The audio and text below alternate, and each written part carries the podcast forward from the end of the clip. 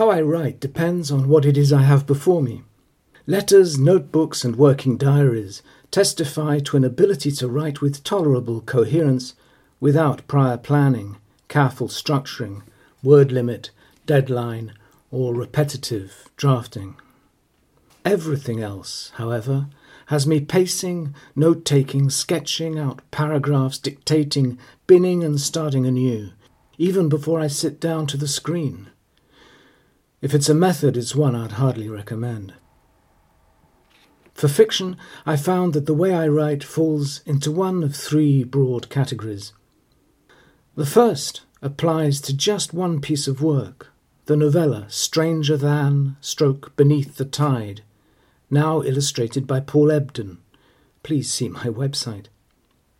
This slice of juvenile Gothic arrived fully, if imperfectly formed, one night in 1979 and was scribbled in a frenzy between the hours of 3 and 6 a.m. If only I had bottled that energy. The second approach applies to short stories. Over the years, I've accumulated files of what I call spunti.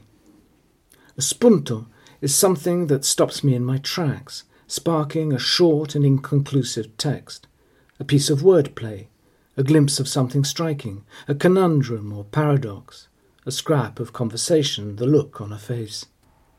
Often it's the merest sketch, but when later I wish, for a change, to create something small and self contained, I flick through my file of spunti until I find two that, for whatever reason, evince some natural attraction an affinity in tone, voice, or setting. Then, to adopt a zookeeping metaphor, I bring them together to see if they'll mate. With the exception of Surly Child, all the Sweets and Toxins stories came into existence in this way, as did Midnight's Orphans.